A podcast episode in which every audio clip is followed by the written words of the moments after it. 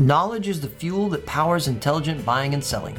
So get a quick recharge with me, Ron Edwards, Master Sommelier and Director of Wine Education for Winebow, Fine Wine, and Spirits. Welcome to WineSmart, Destination Willamette Chardonnay, a three-part special edition. The Willamette Valley has been on a journey since the 1970s to reach a defined style that expresses the grape within the context of the region.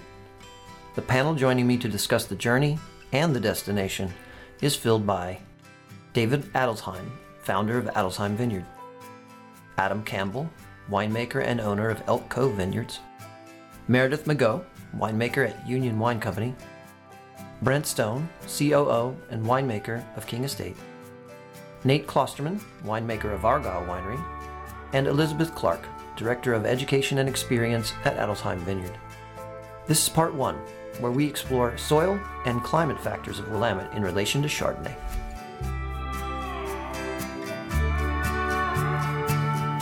Well, welcome everyone. This is absolutely going to be a fantastic conversation. I'm so very excited about it. And I think that if we're going to deal with Willamette Valley for any reasons, we have to start with the ground and what the soils and the vineyards are made up of, and just give us an overview of what we can expect there. And so, Elizabeth, why don't we start with you with some commentary on Willamette Valley soil types? Absolutely. Well, there are a few different soil types that we are planting in throughout the Willamette Valley, from the tip-top north side, starting in Portland, all the way down to Eugene. But the three most common that we utilize in the northern half of the Willamette Valley happen to be a marine sediment soil base, which is one of the older soil types in the area, a volcanic base, as well as a glacial silt. And we're really finding that the Chardonnays that are being grown and produced from these soil types all have their own unique properties and unique characteristics. While we don't have scientific data to back this up quite yet, we are collecting a lot of data to find out exactly what characteristics are similar from one vineyard and one producer to the next. That's something that I think that all of us here on this podcast are very excited to dive into a little further. And, you know, Nate, I'm sure you have a lot more experience with some specific soil types that you work with. So how do those really show up for you? Yeah, we, in my experience here at Argyle, we have vineyards in the Dundee Hills and the Eola-Amity Hills. And so the Dundee Hills are known for their deep jory soils, and the Eola-Amity Hills, a little bit more, also volcanic, but a bit more variable. There is some jory down there, but also a lot of the Kaya and some of those other rockier, shallower volcanic soils. And so for me, in my experience, I find the Dundee Hills, that really deep jory soil, really lends itself to elegance and silkiness and purity in our Chardonnays. In comparison, I find the Chardonnays in the Eola-Amity Hills and the shallower volcanics and the Kaya type soils, they tend to have a bit more tension and energy, and maybe a bit more kind of backbone and structure. And you know, there's other factors involved with that as well, as we're going to get into later, you know, winds and those types of things. But for me, that's the current difference between the two in my experience. Absolutely. So let me jump in here for a second for the uninitiated, because jargon is the barrier to entry to everything, right? And I was making a comment to my children the other day that my daughter came home from college with 900 abbreviations applicable only to her college, and she uses them all the time. And I'm like, you just don't want us to understand what's going on, right? This is a control trip. So we don't want people to feel that way about the names of the soils in Willamette. And so if you could just, when you say jory soil, just enough for somebody to understand why that's different than, I think you said Nekia. I've always said Nekia. So now I have a correction to make in my life. Yeah. So, in regards to those two, jory is a volcanic soil. It tends to be, it's much deeper. It's a really fine-grained volcanic soil that's been weathered over the years, and I think of it as it's broken down longer, and so it's deeper, it's finer, it has great water holding capacity. Compared to, I think of Nekia as basically like a kind of a baby jory, where it hasn't been broken down as long, so it still has a lot more of that rock that is waiting for millions more years to break down and become jory, maybe in the longer term.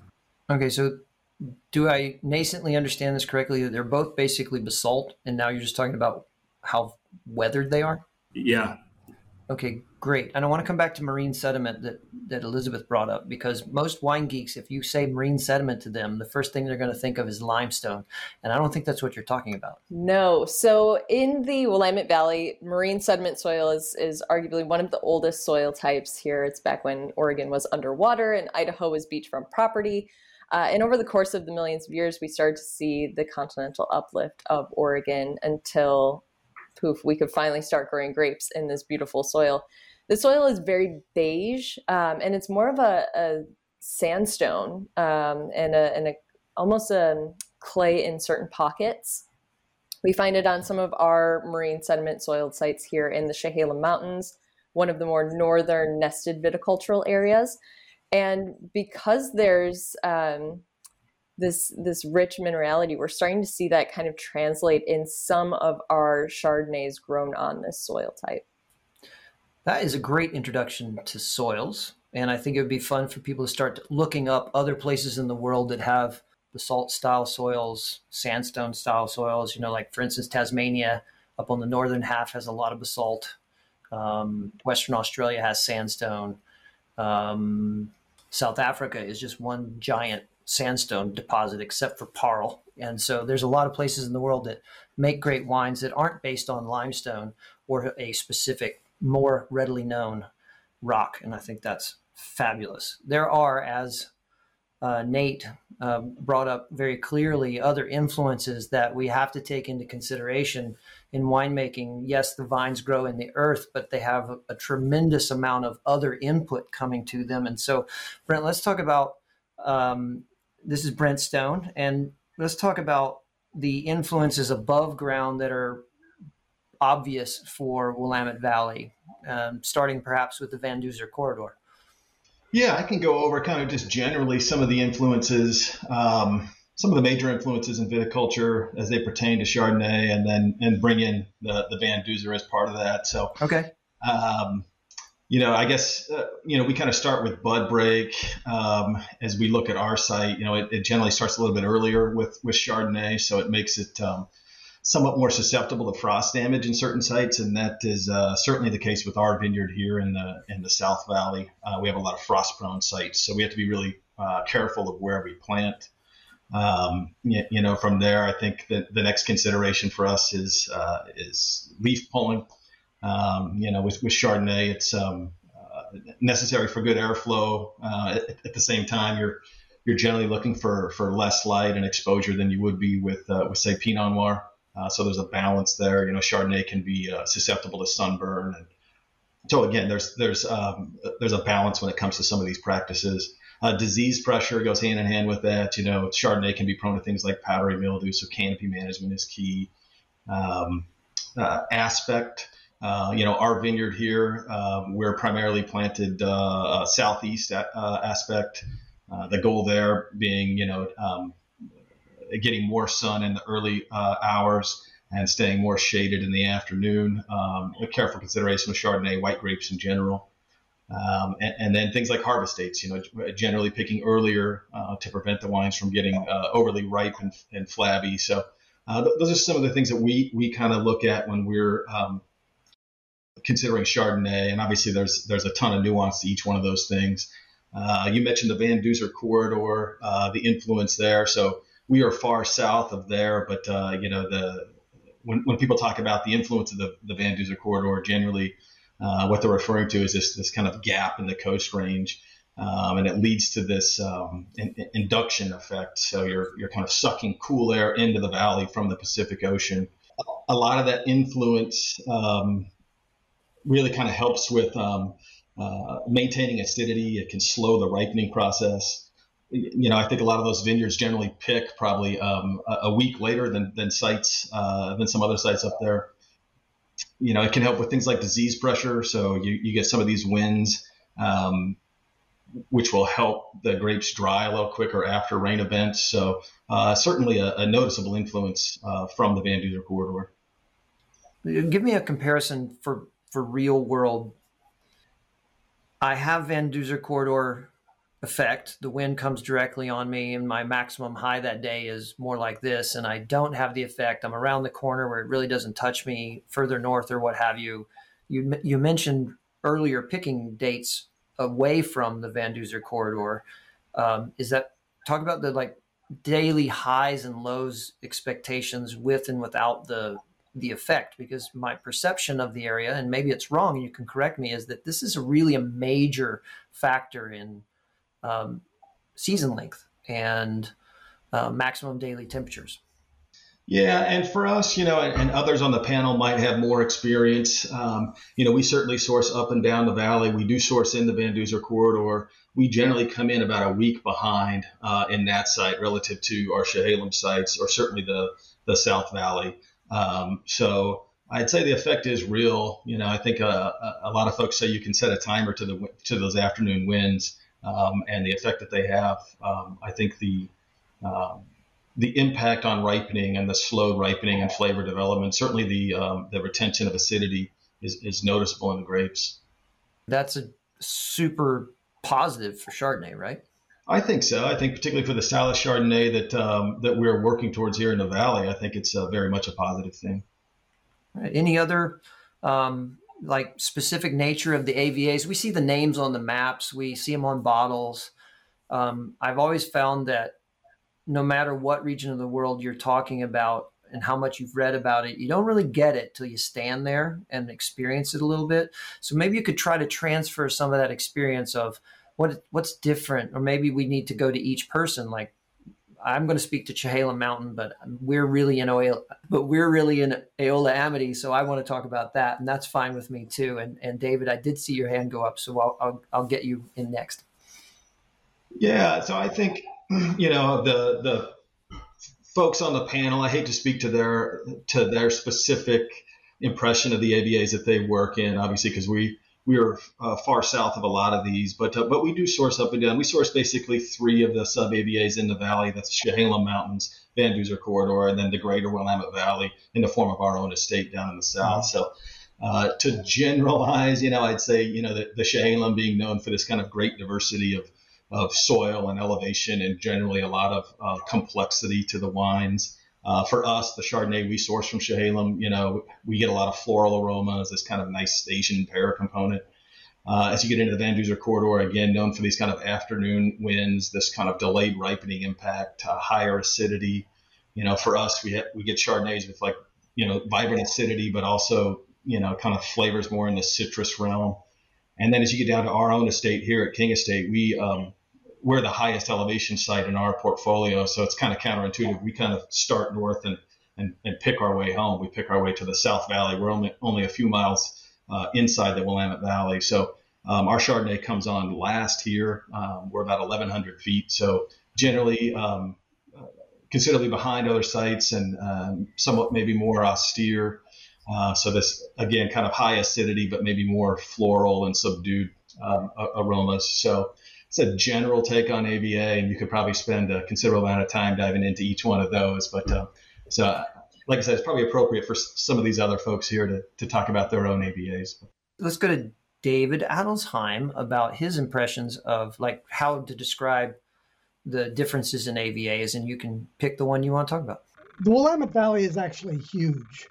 It's 200 miles north to south from the Columbia River down to King Estate, and it's up to 100 miles wide.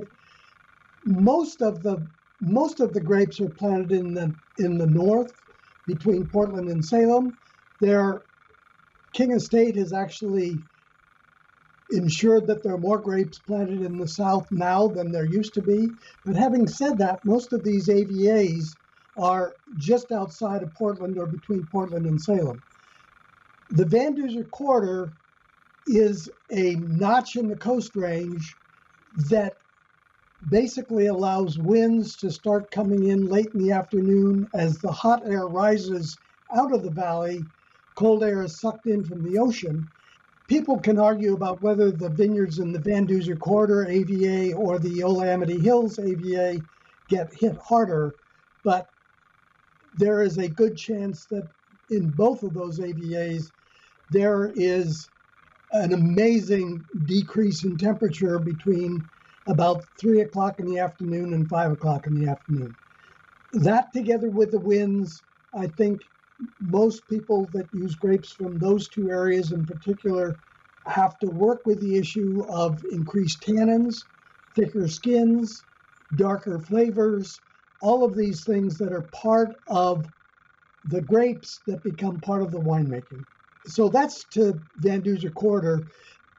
The rest of us in the north, and certainly anybody to the south, like Brent at his vineyards, or even from south of Salem, they don't deal with those winds. Yeah, and that's kind of what I wanted to tease out there, is that there are specific places that are drastically affected by those winds, and then others who are not. And so there are natural differences. And if this is not a familiar concept to you in the audience, but you are familiar with the way Los Carneros works in California with San Pablo Bay, this is what we're talking about. We're talking about land and sea breeze. And in Carneros at 4 o'clock in the afternoon, you want to put on pants and put your coat on, because it went from 90 degrees to 70 in about 5 minutes. It's shockingly fast. And that's right on the bay. And there's a few miles for Van Duzer Corridor to do its work, but it's the same kind of thing. So even if your vineyard in Eola-Amity reaches the same high temperature for the day as the next AVA over, it won't stay there very long. And so one of the questions about it is, okay, so say you're in Chehalem Mountains and your daily high is the same as Eola, how long does it last? You know, there's a difference in high temperature length of time when you don't have the wind affecting you, I guess is what I'm trying to point at to a certain degree. Anybody want to jump on that? I would just add that the Eola-Amity Hills is actually quite warm, and is warm for a lot of the day, but at the end of the day, like you're saying, the temperature drops off radically, and that's something that those of us in Chehalem Mountains or Dundee Hills or Yamhill-Carlton don't deal with. So our temperatures more gradually cool off at the end of the day, and Eola-Amity just drops off.